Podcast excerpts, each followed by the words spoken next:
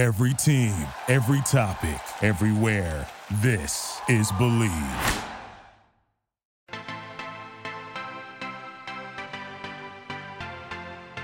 Hi, friends. I'm Ashley Kramer, And I'm Brittany Labby. and this is More Than a Season podcast. With the help of men and women across all sports and levels, We dive deep into the highs and lows of the sports industry no topic is off limits as we discuss the struggles and stereotypes. while celebrating the successes and community that comes with this lifestyle. So, whether you're a coach's or athlete's significant other, or just enjoy talking about sports, you are welcome here. Let's take a look beyond the season and get started with today's episode. What's going on, Playmakers? Welcome, welcome back. Yeah, we're so happy that y'all are here. It truly means a lot that you come back and listen. And if you're new, we are so excited to have you. This is such a great community and it's something that brings a lot of people joy, including ourselves. We have a lot of fun doing it, but it's just an amazing community that we have here. Yes, we love our community. And speaking of community, we have a bunch of different social platforms that you guys can join. So, Instagram is one of our biggest platforms. We have a lot of fun over there. So, if you like to laugh or make fun of the community or just make light of your situation, you'll definitely want to follow us on Instagram.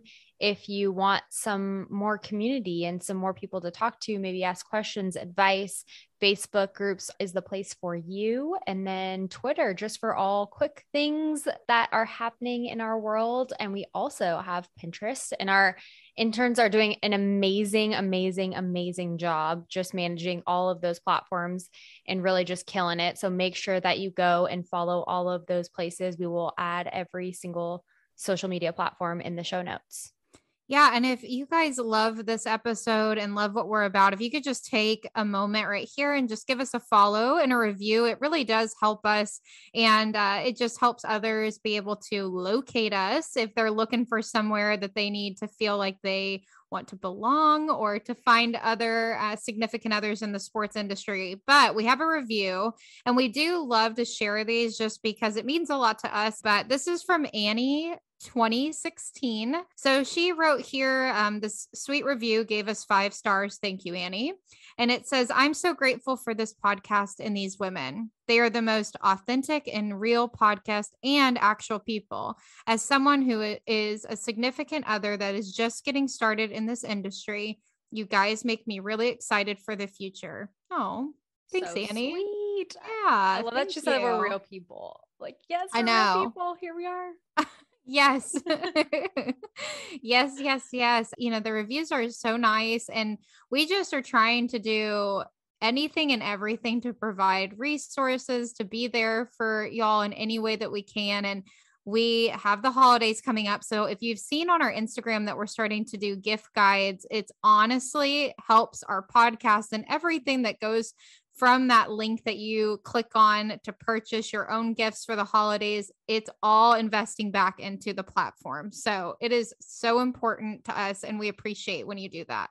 Yes. So just a reminder if there's anything that you like on our gift guides, please, please, please purchase through our link. It doesn't add any additional cost to you, but it does give us a small, small, small percentage back Yeah. that we love and appreciate and we utilize to get back to our podcast community. So thank you again for that. I cannot can- believe that it's Thanksgiving tomorrow. I Like, I, know. just keep thinking about how Thanksgiving is here already. I th- I keep thinking it's October. Honestly, I'm still in October. You're still stuck in October. I am. Yeah, Thanksgiving's so weird to me. I I don't know if it's the food or what, but I always think it's funny that I know it's tradition and I really do like tradition, but sometimes I just don't want turkey or ham. I just Yeah. don't. And I think it's so funny. I actually have some I don't know if, what you want to call it, like a vendetta or beef against the turkey right now, but I have a huge freaking knot on my head because I was organizing the freezer and this turkey that Carson wants to cook, I mean, more power to him. I'm not doing it. So I just said I'd go pick it up. But he um, was like, hey, let's put it in the freezer. So I started organizing the freezer and we have like ground beef like in the freezer pre-done whatever. And as I was organizing the bottom shelf, the top shelf kind of moved and the ground turkey or beef, whatever it was, packet fell off and hit me square in the head. It was so painful. So I just sat there and I was like, what? what just happened? just got hit in the head with turkey. There you go.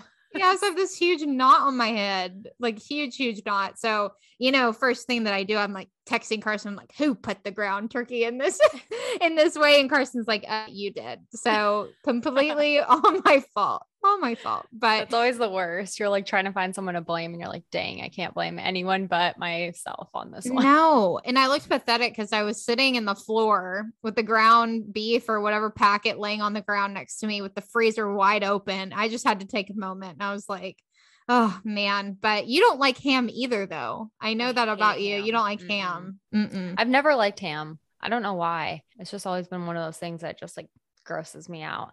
I like turkey, but I feel like a lot of people overcook their turkey on Thanksgiving. And so it's always dry. And like that's what I think of when I think of turkey. And so it kind mm-hmm. of grosses me out. But and then I had to do the turkey last year. We did a Friendsgiving and it was it was so fun. It was honestly a good time. Drew mm-hmm. wanted to have it was his thing. He loves Thanksgiving. Boy will not let me like skip over Thanksgiving, although I've already decorated for Christmas. He's like, we cannot forget Thanksgiving so he loves it. But we did Friendsgiving last year, and that was the first time I ever had to cook a turkey. And it was a disaster. I was like FaceTiming my mom and one of my other friends here. She was over and she was trying to help me with the turkey. And my mom's like, Well, doesn't she know? And she's like, I've never cooked a turkey. She's like, Well, why do you have somebody there that's never cooked a turkey? I'm like, I don't know. It's just, we're both going for it. But like the bird was all over the place. It was slimy and gross. I'm like, Never again. I have zero yeah. desire to do that ever again. Yeah, I always wonder. I'm like, do you think that back way then, when like Thanksgiving first started, that they had all these random sides that like we have? I doubt that the pilgrims or whatever brought over some sweet potato casserole, mm. came and set it no. on the table. no, I, I just probably just over time, like people started adding things and then you know sharing things, and now more and more things are part of Thanksgiving because I feel like mac and cheese, like that is not like that's become more and more part of people's Thanksgiving, but that was never a Thanksgiving thing when I was growing up. So yeah, I think it's just because it's easy and convenient. Yeah. Mm-hmm. I had to mm-hmm. bake when I was living in Kansas. I baked, it was my first like Thanksgiving dish. And so I did mac and cheese, but I put it in a silver 10 and i never forget i was so embarrassed but i put it in like a silver 10 that you can like warm back up and it mm-hmm. was to go to one of the coaches houses and i was like this young like you know bright-eyed bushy tail like i'm gonna make all this food and like come over and so the recipe called for a teaspoon of Dijon mustard like powder. I don't know what it was for, but I will never forget this. It'll go down in history and I put in a tablespoon of the mustard like taste. Ugh. So by the time I know, and so by the time the mac and cheese was like sitting in the pan and all that, Carson went over and like took a bite of it, and his face was like, and I looked at him and I go, what's wrong and he goes did you put mustard in this and i was like that's that's what the recipe said so i like went back and looked and so i embarrassingly like didn't claim the mac and cheese. Like people were like, "Who made it? that?" I just left it. I'm gonna go to the grave with my mac and cheese. I literally was like, "No one's gonna eat that," and sure enough, it was the dish. Like my dish. You know, at every Thanksgiving, there's always one, and it was because it was mustard mac and cheese. Pretty so much. There's a full dish of mac and cheese left over. that they were yes. Like, Who brought that? I know, and someone brave enough because it looked like mac and cheese. Someone brave enough would like go take a spoon and like take it and put on their plate, and they'd be like, "Hey, you know, don't touch that mac and cheese. it's looking a little rough."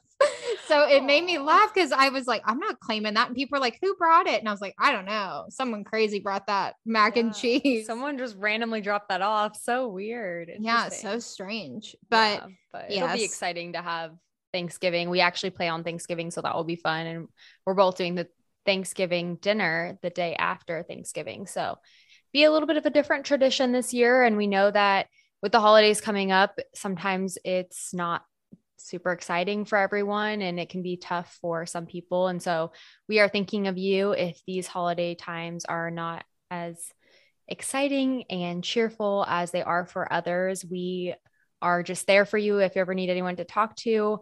We are always there for you, and our community is there for you. And that is kind of why we created this platform. Yeah, so we feel we feel you in all different types of ways, whether it be happy, whether you're just trying to get by. So we definitely are there for you. But we wanna we wanna talk about this episode coming out, and Oh yeah. you know, yeah. And Let's I was gonna about sex, baby. Baby. yes, it's like the perfect song to go with it. And I think that this episode is not kid friendly. So if you're driving right now, I just with kiddos in the back, it is definitely not a PG kind of conversation. no, you might want to pause and uh, regroup when you're by yourself or with your husband or with your spouse or significant other. But uh, this is adults only, people. This is for the adults only. So we are excited. This is a good one, honestly. People don't talk Yeah. about it enough in this industry. And in general, people don't talk about sex enough. And so we really just laid it all out there.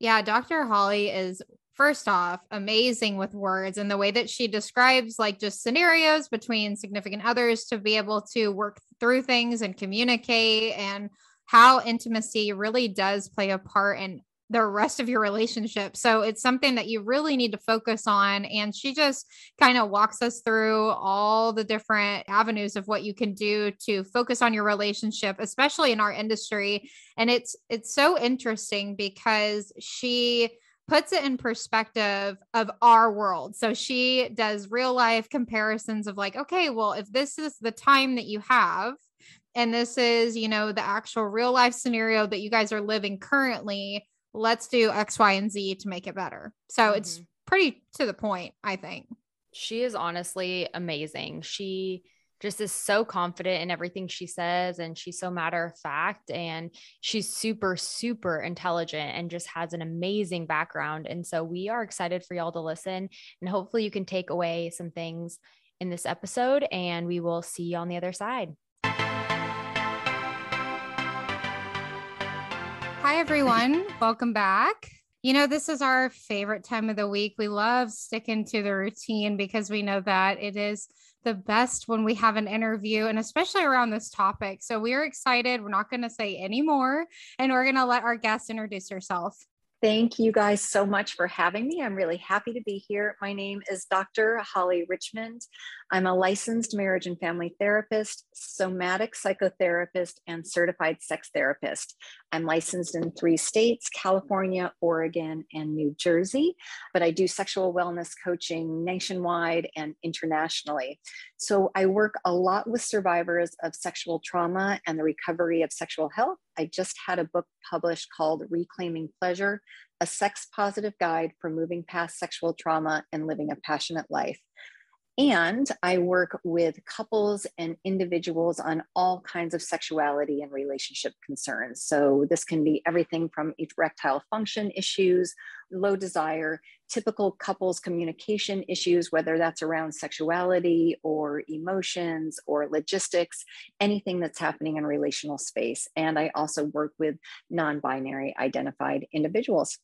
Wow, that is quite the resume. I think that you probably take the cake for um, the most interesting guest we've had on this podcast. So we are super excited to dive into this topic. But first, I want to know how you even got to be where you're at. Like, how did you get interested in being a sex therapist, and what was kind of your journey in the beginning? Oh gosh, I'll try to keep this as concise as possible. So, this is uh, my third career, but I'll tell you. So, the second was as a journalist. So, I was writing for magazines, health, fitness, really in that space for a long time. And while I loved it, there was a point I remember distinctly getting an article assigned to me on lip gloss. And I had the thought if I have to write one more article on lip gloss, I'm going to lose my mind. Not that I don't love lip gloss, it's good but it just really it was a eye opener that I needed to shift focus. I read a book around that time called True Notebooks by Mark Salzman. He was a writer who went into the boys detention facilities in the LA area and started teaching creative writing. And I was really just like, got to stick up my ass, pardon the phrase, but I was like, I'm going to do that. So I called girls' detention facilities in the LA area where I was living at the time and asked if I could come teach creative writing once a week. And they were like, sure. And they let me do that. I did not have any teaching experience whatsoever, but it just really felt necessary. So I started working with girls on creative writing. And what I discovered were they were sharing a lot of stories of sexual trauma. So gang rape, sexual abuse in the home, date rape. and I just didn't have the language or the skills to do anything other than say that's not okay. And I just felt so deficient and insufficient on what I could deliver. And again, it just lit a fire in me that I wanted to work with survivors and in this space. So I went back and got my master's in clinical psychology and did my 3000 hours of training at a rape crisis center. That's incredible. You know, with the with the subject of intimacy or sex or any topic that surrounds that, I feel like there's two extremes and correct me if I'm wrong. It's either it's a great thing and it's talked about and it's open or it's negative and just a really hard topic to talk about. So why do you think growing up does it based on how your household raised you to talk about these things openly or why do you think it's such a taboo topic between couples? I think a lot of it is exactly what you just said. We're not taught how to talk about it and it's this idea that sex is supposed to be secretive.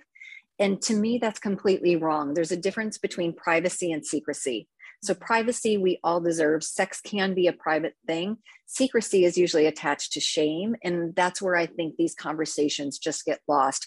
A lot of times we feel shame talking about our sexual wants, desires. Maybe if there's trauma present, of course, there's almost always going to be shame. But even if there's not any kind of sexual trauma, we just have a hard time talking about this. I hope that younger parents are doing a better job today of talking about sexuality and just not don't get pregnant and don't get an STI, but that sex is supposed to feel good, especially for young women. Um, we don't get the conversation about pleasure nearly enough. I know I never got it at all. Yeah, I know I didn't either. I grew up going to a Catholic middle school and high school, and I feel like that also has a huge impact on mm-hmm. your perspective of sex and I guess not to have it just like you mentioned it's all about like don't have sex at all because you can get pregnant or you can contract STDs. So I think that it's really important that we start this conversation earlier for sure with our kids, especially with the kids in this industry. I mean, I think we have a lot of parents out there and I think just really honing in on the importance of having those conversations with your kids. Isn't there a statistic that your kids know about sex at a lot younger of an age than you thought. Like I, I it was a mind-blowing number i feel like that they they learn about it. It's shocking. So the statistic is between 9 and 11 young people see porn for the first time. Crazy. That is crazy to me. It, it's way too young and i'm not anti-porn. I'm just really pro knowing that porn is not sex education Right. Like it's not even close to it. Porn is entertainment. It needs to be consumed by two consenting adults. If and or I should say when kids stumble on porn, their friends show it to them. It's so important that this can be a, a conversation with parents just so they can say, that's between adults and that's not really what sex looks like sex is not a performance it's supposed to be about consent and pleasure and you wanting to be there and this is your body like all of these conversations that i have a feeling the three of us didn't get not because we didn't have good parents but just because our parents didn't have the language mm-hmm.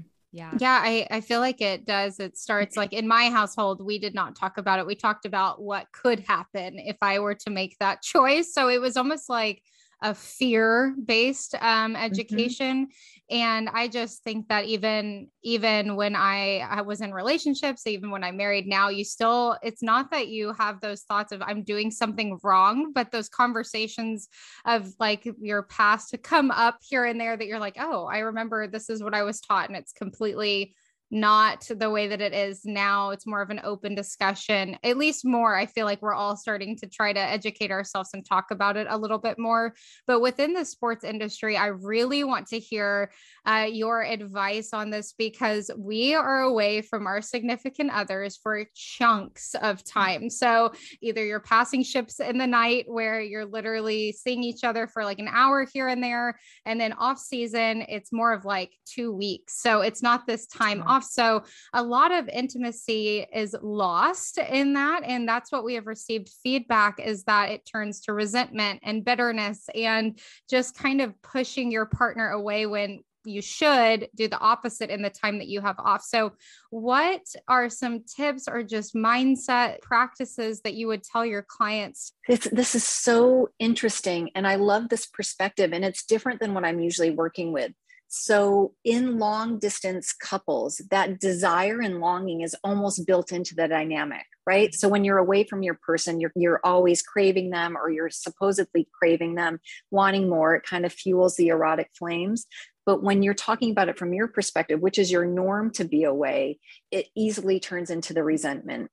So here's a few things that I would offer. This idea of intimacy, Ashley, that you were talking about, how I describe that is breaking the word down into me see. How can your partner really see you? How can you connect it deeply? Is that through words? Is that we're going into the love languages a little bit here? Would it be sending you a little video? Would it be sending you flowers? Would it be doing something for you? How do you feel loved? How do you feel most seen? And when I'm also talking to long distance couples, I encourage them to bookend the day. And I know this is hard with time differences, but it's still critical. And I promise this holds the space for intimacy and eroticism. Start your morning and end your day with a phone call, if possible, FaceTime video where we're li- literally looking into each other's eyes is going to be the best bet there but at least, at the very least, with a text to say, Hey, I'm thinking about you. And please tell me if this is true, but I know for a lot of couples that are away from each other a lot, they just don't feel held in the space. They don't feel contained. It doesn't feel safe because they're missing. And they it's just this void leads to insecurity and insecure attachment can really be the death of a relationship. Yeah, we have kind of twofold. We have people that are actually physically long distance from each other and they're in different states, cities, those type of things. And then we have, you know, the other side of our community who they're just gone. They're just gone a lot and it's kind of feels like long distance, but it doesn't have that same excitement where you're like, "Oh, I get to see them, you know, once a month because mm. you see mm. them every day. You just see them maybe like for 30 minutes or 45 minutes." Do we need to like schedule time to have sex with our partners? Is that normal? Is that weird? Is that taboo? It's absolutely appropriate. And I recommend it, refer it, prescribe it all the time, especially if it's a long term relationship. So, that limerence phase, so most people call it the honeymoon phase, is anywhere from maybe four months to 18 months, where you just want each other right? So desire just kind of falls out of the sky and you want to be with your partner in a sexual way. But when you get into the long term, more secure attachment phase, that's not there.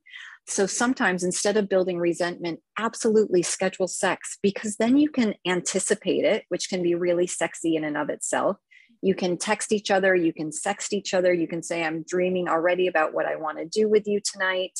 You know that there's a dedicated I don't care. It can be 10 minutes on the very short side. Um, quickies can be great sometimes to an hour or two where you know you can just be intentional about being present with each other have the time set aside it's so for people in your industry but even for parents where life is just so busy i know scheduling it doesn't sound sexy but it's the best way that you can take care of the relationship yeah. And is there, we've also received a couple questions. Is there a healthy amount of times a week that you'd be intimate with your partner? I know that everyone has a different sex drive, they have different schedules, but is there a number? Because I feel like some of us like have to have like a number in our head to be like, okay, I did that. It's two times this week. Okay, I'm great. Okay. So is there like a healthy amount or do you just say it's whatever's best for the couple? It's the couple has to have a conversation about it. The healthy amount is what both of you feel good about. And I was thinking about this with the sports industry and with you guys too. And I, I have a question for you but this numbers that you just said that's really interesting probably because of who you are and what you do there it's very goal oriented mm-hmm. right like mm-hmm. what's the goal and i want to work towards it and i want to meet it Ashley, I wish I could say, yeah, two times a week and you're good and that's average and that's great. It's it's just it's not it's not the answer. Yeah. Sometimes it's going to be two times a week, sometimes it's going to be four times a week, sometimes it's not going to be at all for four weeks because someone isn't feeling well, someone has an injury, someone needs to take care of their family. Mm-hmm. And in mm-hmm. the most secure, most erotic relationships, they can tolerate this tension of having a lot of sex or not having enough sex because the relationship is so strong. So in those moments, and I have two young children. So even for me, a sex therapist that knows all the right things to do, sometimes it's just saying to my husband, I would really love to fuck your brains out right now. and um, that's as good as it's going to get. And I mean it. Like I really mean it, but I don't have the energy. Yeah. I don't have the time. And you know what like he can be disappointed for a second then he's like yeah you know what i i believe you and we're gonna we're gonna make this right when we can take a vacation or have two days together or whatever it is. Mm-hmm. that kind of brings up my next question because i think the other thing that we're concerned about is like not having sex and during the season how normal that is or isn't because i think a lot of the times like we said they're gone a lot and seasons can be you know for us in football it's like about five months that they're gone all the time. And so, a question that we received was if it's normal to not have sex maybe at all during this period. What about like long distance, like FaceTime sex or Zoom sex? I don't know how you all or your listeners feel about that, but I think there's these things in between writing each other sexy notes, or maybe it's just a love note, but really feeling like, what are you needing? How are you feeling like you need to be connected? Is sex literally about a physiological release with each other or is it about a deep connection? Because i think those experiences would be quite different. So no sex because the person is gone for five months. So like i'm, I'm hoping there's some sexy phone conversations. I'm hoping there's some sexting. I'm i'm hoping there's some sharing of sexy pictures but I know everybody has their individual preferences here. But I, I just don't feel like it would be healthy to shut off eroticism or sexuality for five months straight. That doesn't sound healthy. Mm-hmm. Yeah, I feel like uh, with some of these questions that our listeners have asked us, I think that everyone is still getting used to talking about these conversation topics because usually within our industry, it's very close knit. We're trying to break the mold of that, just talking about only surface level things. So I feel like just overall talking about this is a huge step in our community. And with that, just sex drive in general, I want to ask if there are anything that you can do to increase your sex drive during when you're exhausted and sleep is off the table. Um, mm-hmm. What do you think are some other things that you could do to increase that? So, really go sensual with this and use your five senses. So, sight, smell, taste, touch, sound. Figure out what feels sexy to you or what makes you feel good in your body. So, is this candles? Is this a bath? Is this a martini? Like, what is it like that can just start to tap into that eroticism? And I know I've been using this word a lot, but it's important eroticism can be sexy, but it's more about desire, life force, vitality, vivacity. You know how you feel when you feel sexy. That's kind of the feeling we're going for, but it's not all about lingerie or doing sexy things. It's just like tapping back into those small moments of would a bath be relaxing or could it be sexy? Could putting on my leather jacket, could that make me feel sexy? So it's trying to find these these smaller moments when you say so I, I think i heard you say you're not you're barely sleeping um, you're over exercising so the things that i can tell most people are not going to work with you guys. Yes. Yeah I, I, hope you're still eating well. Yeah still eating. It's just i i feel like lack of sleep is just the norm like with the in season. And so you almost pull at all the other things that you can kind of what you can control, I guess, in that scenario. Yeah. And I just think with society, like growing up, I feel like that is what we are made to think is sexy, though, is like lingerie, or you have to do all these big things. And I just wanted to touch on that because it really is not the clothing or what you are seeing on, you know, social media, all these things that you think are sexy. It's really what works for you. And even with all of these things that are thrown at us to make us quote unquote feel sexy, is it really being confident in yourself that helps with the sex drive or overall experience? I do. I think it's being confident in yourself, but even more so when we're talking about sexuality, knowing what you want mm-hmm. right? And some days it might be, I want a quickie. Some days it might be, I want an hour long sensual experience. Sometimes it might include penetration. Some days it might not. So I also want to encourage your readers to explore their definition of sex because if we're in this heteronormative world, it's penis and vagina. And that's great, but it can be about a million other things as well. Get creative in how you want to feel, how you want to share a space or a virtual space with your partner. Is it reading erotica together? Is it watching a sexy movie together? Is it just talking about something you'd like to do with your partner, like these high level peak sexual experiences, those can make us feel sexy. The healthiest couples talk about sex. I think that's like so interesting to me because I always felt like when I was growing up, just like we mentioned, you know, it was so like off the table that having those conversations now with my partner, I can tell he was kind of the same way. Like his parents didn't talk to him about it, and in school was kind of the same thing. And so having those conversations at first are so uncomfortable. Like being able to talk to your partner about those things that you mentioned, like using your five senses, like mm-hmm. what do you want or what do I mm-hmm. want? Mm-hmm. How do you bring that up to your partner to kind of open up about that? That's a great question. And, and I hope I have a, a solution that will work. So definitely instead of saying, I wish you did this more, or I hate it when you do this, I didn't like that, don't lead with that. Lead with curiosity because when you do that, it really keeps your partner out of a position of defensiveness. So that would look like, gosh, I loved it last week when we did this. I'm curious if you liked it. Mm-hmm. Or I'm curious over the last three years together, what was your favorite sexual experience with me? I'm curious, like, as we think about the next couple months, what could we do together that would be really sexy right yeah so that's, that's not good. it's not defensive it's yeah. just like you're just asking for something and hopefully your partner will step into that vulnerability space and share with you mm-hmm. yeah i would need to work on my tone because i feel like i I'd be passive and be like, I'm curious what you think. So I know it's all about the delivery at the end of the day.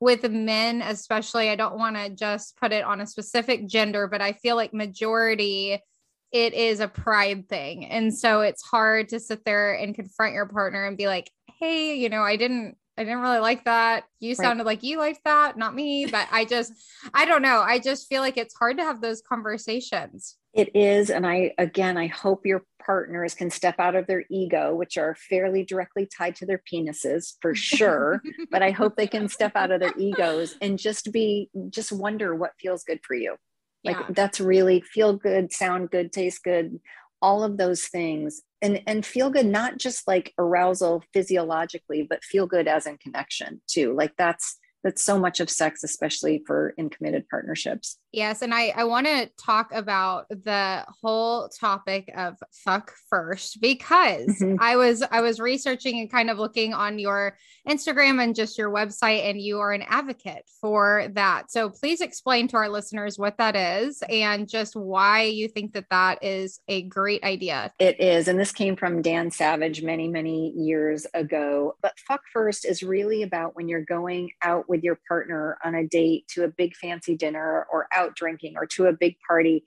it's saying fuck first. So you can be intentional about your sexuality and that physical connection before you go out into the world and eat a big meal. Like really no one feels like taking their clothes off and rolling around after you've eaten steak potatoes mousse like whatever whatever it is.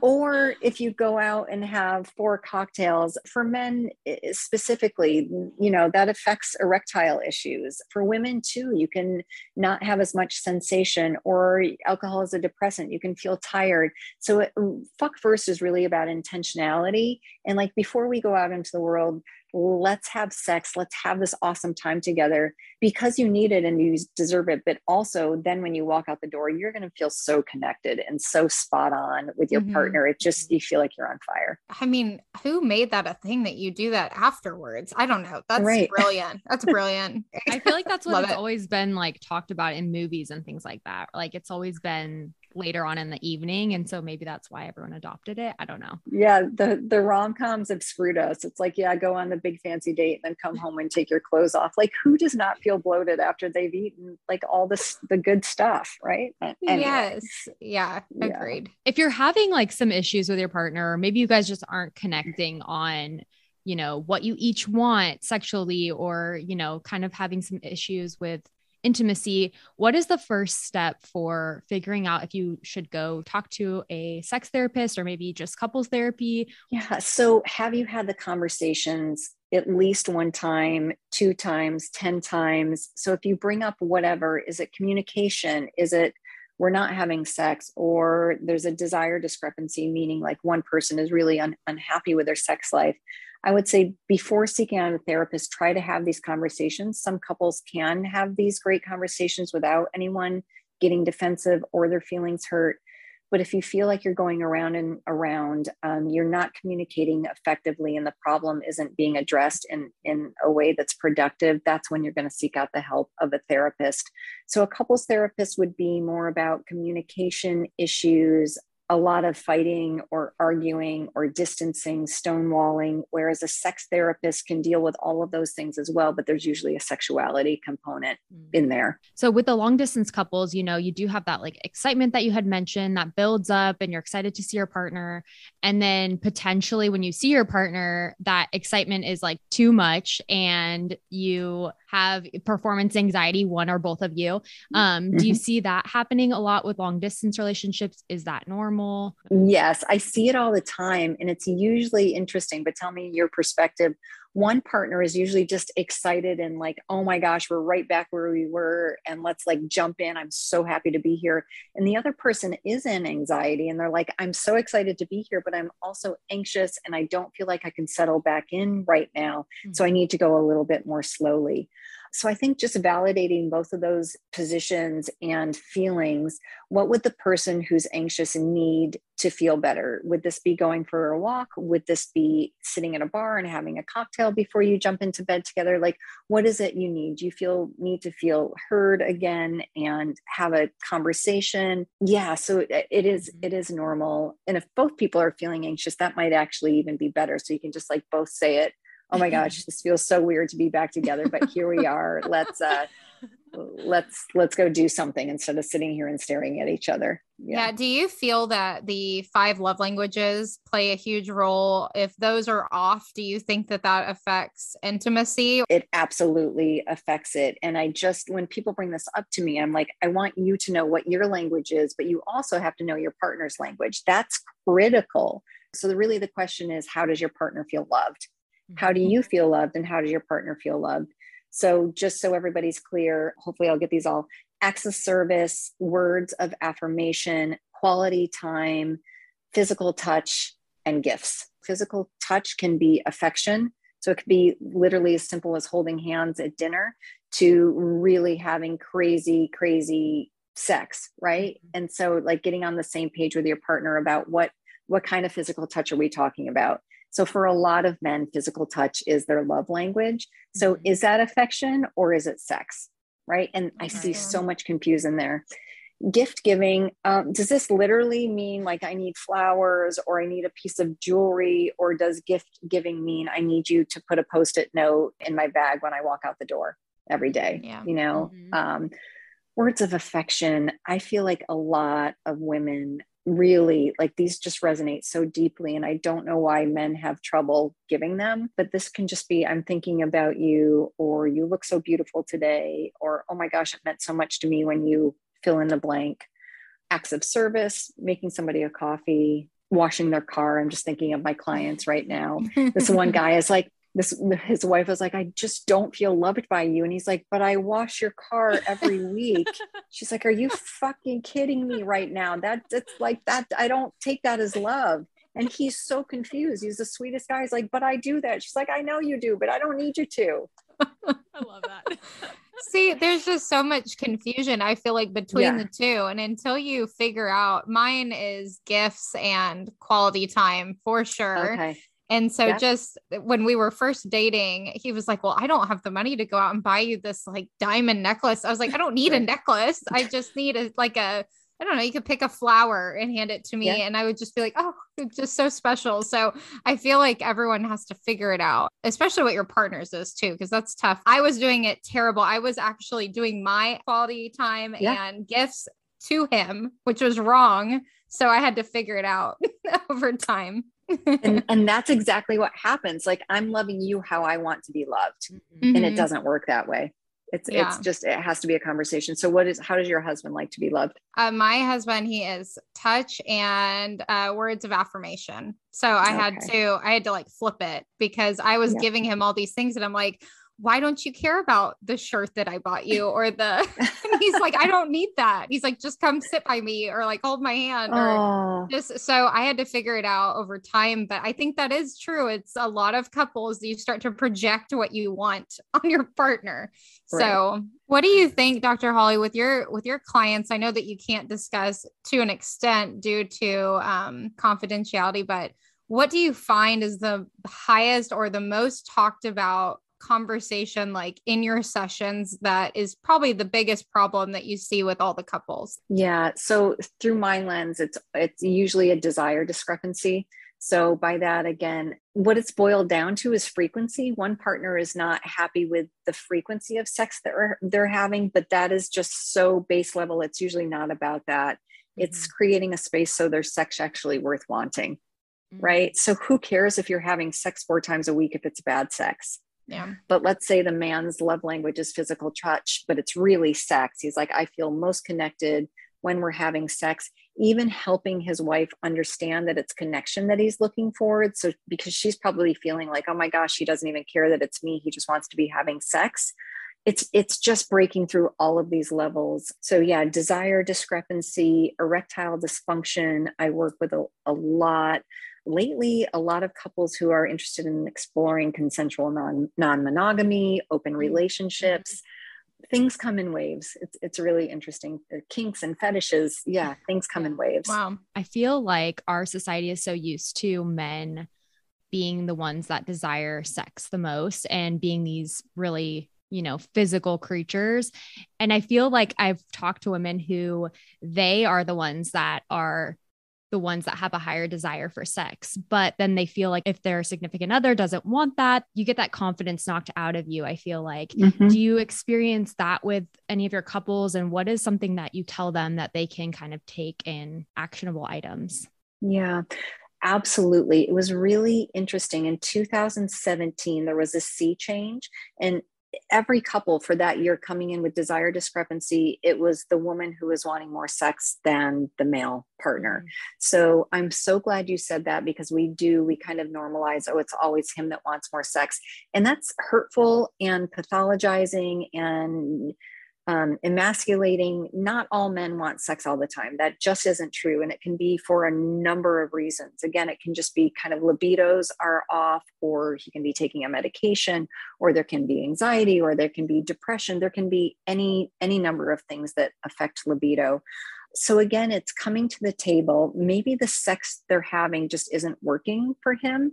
Maybe he's desiring something else so again it would be exploring what kind of sex do we want to be having? How can we change this up? I never recommend having sex in the same place in the same way. You don't have to be like crazy hanging from the chandelier but think think about how things can just stay fresh that it's not mm-hmm. always sunday morning at 10 a.m with her on top everyone has their favorite positions. That's so normal. And I love having go tos where you know you're probably going to have a good orgasm, but also go into a situation where you're like, well, I might not have an orgasm, but I know my partner really loves this. Mm-hmm. And these are conversations that partners don't have a lot because everyone's worried about themselves getting off or their partner getting off. But that's just, it's so limiting to the, to sexual pleasure if we're just looking at orgasm. Yeah, I appreciate you sharing that because I think it is, it all comes, it all comes back to communication. And that's yeah. something that we all in this industry have to constantly work at because of just, it's not a normal